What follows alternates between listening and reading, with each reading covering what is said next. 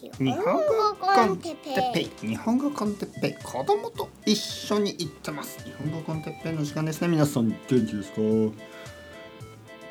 今日はドレスアップとドレスダウンについて。はいはいはい、皆さん元気ですか？日本語コンテッペイの時間ですね。暑い暑い暑い暑いからエアコンをつけてますね。えー、ちょっとうるさいかな、大丈夫ですかね。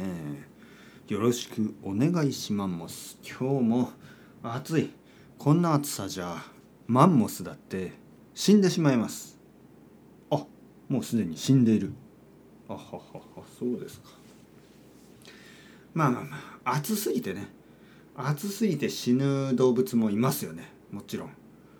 あの逆に寒くて死んだ動物が、あの恐竜とかね。恐竜はあの暑い時にいたでしょ。寒くなって死んでしまった。逆に寒いところにいた動物が暑くなって死んでしまったりね。人間はどれぐらい耐えられるんですかね。はい、なんかこの暑さで、ね、もし例えば電気がなくなったりしたら本当にまあまあ死ぬかもしれない。それぐらいあの暑いですよね。それぐらい暑いところが多いですよね。まあ日本はどちらかといえば北の方にあるはずなんですけど、それでもこんなに暑いからもうかなりやばいエリアが多いんじゃないですか。はい、もうエアコンがなかったら、電気がなかったら、あのいっしゅうかんいっしゅうかんじゃない、もうみっかも生きられないような、あのそういう場所もありますよね。逆に電気がなければ、電気やガスがなければ、あのいちにちもあの冬を乗り越えられないような場所もありますよね。はい、まあ、そういうところでもこう他の方法もあるかもしれないですけどね。なんかこう火をつけるとか。まあそれにしてもあまりそういうのに頼りたくはないですよね。本当に思った。はい。ちょっとでも電気がこうなくなったり、ちょっとでもインターネットが使えなくなったり、そうするともう本当にもう世界の終わりみたいにね。わあどうしよう、ね、死んでしまう。ああどうしよう。仕事ができない。ああどうしよう。あのどこに誰がいるのかわからないね。奥さんにどうやって連絡をすればいいんだ、ね、まあ、約束をすればいいんですよね。どこで何時に会いましょう。ああ、そういうもう癖がついてない。もうそういうことを最近は全然してない、ね、たまにありますよね。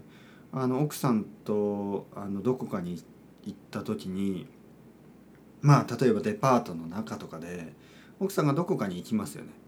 でまあ僕が電話をしますね。で奥さんが出ないですよ。で何度電話しても出ない。どこにいるのかわからない。えそうやって、まあ、じゅうごふんぐらい待ったら電話がかかってきて、ああごめんごめんごめん、電話気がつかなかった。で僕はいつもはいはいはい、あの今度から気がつくようにしてね、はい、ちょっとこう嫌な言い方でね、いやあのさ待ってたんだよね、もう何回も電話したし、はい、僕はそういう時ににじゅっかいぐらい電話しますからね。早く出ろ！電話をしながらなんか自分の怒りをこうあのー、上げてますよね。意味もなく何のためにそんなことをしているのかわからない。まあ皆さんわかるでしょう、その心理はね。あのー、自分で自分をね、もっともっと怒らせてるんですよね。はい。で奥さんが、うん、そんなに怒んなくてもいいじゃんみた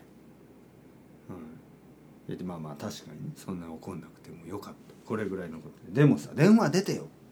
電話出ないとさ会えないじゃ ん, ん、まあ、そもそもねはぐれなければよかったんですね。はぐれる、あの別の場所に行くっていうことですね。あのはぐれなければいいんですよ。いつも手をつないでいればいいはずなんですよね。まあ、それもこの暑さですから、暑いのにもう手なんて握ってられないでしょ。皆さんどうですか？暑い時に手を握りますか？あのベタベタするでしょ、汗をかいて。はい、まあそれがね、若いカップルだったらドキドキしていいのかもしれないですけどね、もうあのもうもうもう十分長く一緒にいるとね、もうあの暑い時にこう手を握らなくなりますよね。はい、皆さんどうですか？握ってますか？パートナーの手を、指と指を絡め合ってますか？なんていやらしいいやらしい言い方しないでください。はい、えー、っとね今日のトピックはドレスアップとドレスダウン。なんかこの話はいつかしましたね。はい、この前もまたそういう経験をしましたね。あのー、この前、えー、ある豆腐屋に行きました。豆腐屋さん。いつもは行かない公園に僕の子供と奥さんと自転車で行きました。ちょっと遠い公園ですね。その公園の帰り道に小さい、もう結構古い豆腐屋を見つけました。ちょっともう本当に古い店って感じね。えー、そこにまあおばさんが一人いた。まあ若いおばあさんぐらいでいいのかな。えー、僕のお母さんぐらいなのかな。まあ、とにかくもう少し若いかもしれない。まあでもうーん同じくらいかな。ちょっとねろくじゅっさい以上の人ってもう年齢が分からなくなるんですよね。若く見える人はななじゅっさいの人でもろくじゅっさいぐらい見えるし、ろくじゅっさいでもななじゅっさいに見える人もいるし、ちょ、ちょっと分かりません。はちじゅうはない、はちじゅうまではないです。多分どこかろくじゅうからななじゅうぐらいの間かな。まあとにかくあのとてもいいお母さんみたい、僕にとってはお母さんみたいな人ね、えー、僕の子供にとってはおばあちゃんみたいな人が一人でいて、あの豆腐とかあの豆腐ドーナツを売ってたんですね。豆腐ドーナツというのはまあ小麦粉も入れるんですけど、半分ぐらいあのちょっと店によっては違うと思うんですけど、豆腐を入れるんですね。豆腐の豆腐を作る時にできるあのおからというものがあるんですけど、多分それを入れてるんだと。ちょっと店によって違うんで、あのまあ絶対にこうだとは言えないですけどね。まあとにかくあの豆腐ドーナツを買おうと思って、あーすいません、あのこの豆腐ドーナツとあのチョコレートのついてるやつとあのホワイトチョコレートのこれ一つずつ、えー、あとこの豆腐とこのガンモと、ガンモっていうのはなんかこうまあ豆腐の豆腐みたいなあのおでんみたいな商品ですね。おでんみたいな。はい、じゃあこれもお願いします。このまあいろいろ買いました。そしてあのすごくフレンドリーでね、すごくあのいわゆるオネストな感じ、すごくこうなんかこう等身大の感じね。等身大というのはそのままってことですね。はい、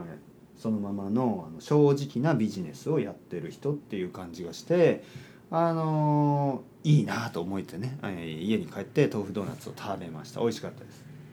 とても美味しかった。でまあたくさんのチェーンチェーンのねチェーンのスーパーマーケットとか、もうチェーンの服屋とか、もうチェーンチェーンチェーングローバルチェーン、もうそういうお店ばかりになってきて、そういう小さいね、その豆腐屋みたいな小さいお店が少なくなってきましたね。でもまだあるんですよ。でそういう豆腐屋に行くとあのなんかこういい気持ちになる。おば、おば、おばちゃん頑張ってね、また行くよ、ねえー、僕もなんか小さいビジネスをやってますから、あのー、みんなも小さいビジネスを頑張っていきましょう、ね、絶対面白いんですよ。豆腐ドーナツあのチェーンにはないんですよね、こういう豆腐ドーナツを続けてほしい。まあそう思ってあのインターネットでね、なんとなく調べてみたんですよね。その僕が行ったその豆腐ドーナツ豆腐屋さんね、豆腐屋さんを。そうしたらですね、思ったよりあの最初にえこれ本当にあのお店と思ったんです。その理由はウェブサイトがすごすぎる、すごいというかまあフォーマルすぎるんですね。ウェブサイトがすごくフォーマルで、あれこれは日本橋か何かの豆腐屋かなみたいな。日本橋っていうのはまあ東京のまあ東京駅の近くですけど、銀座とか日本橋とかちょっとまあフォーマルなエリアですよ。でそういうところにあるお店はかなりフォーマルなんですね。僕はあんまり好きじゃないですけど、そのそういうポッシュなスタイルなんですよ。お金持ち相手にしているビジネスが多いですからね。いや別にそれはそれでいいんですよ。それは全然問題じゃない、えー、お金持ちのためのビジネスがあってもいいですよ。でもここで言ってるのは、あれあの豆腐屋、本当にあの豆腐屋なのこれ、ね、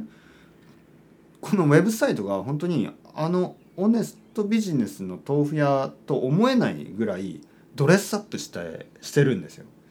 すごくフォーマル。えなんでどうしてかなと思ってですね。であのお母さんの写真とかもあるんですけど、なんかモノクロのね、あの白と黒の写真で、なんかアーティストの写真みたいなね、そんな写真が載ってて、まあまあまあいいんですよ。あの多分その誰かが作った、多分息子さんかな、あの作ったんだと思います、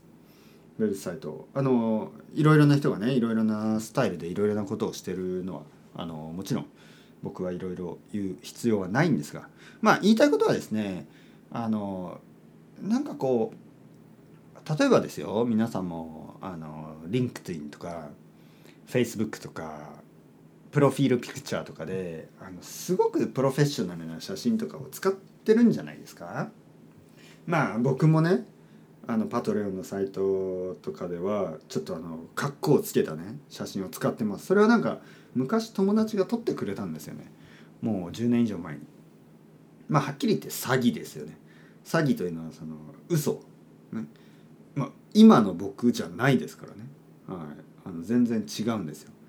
だ, だけどなんとなくそのプロフェッショナルな写真を載せてるんですね。そんな必要は本当に本当はないにもかかわらずですよ。なんかその自分をもっとよく見せようとか、もっとフォーマルに見せたいとか、でそういう心理っていうのはやっぱりあるんですね。ただそれがいつも効果的かというと、実はそうじゃないことが多い。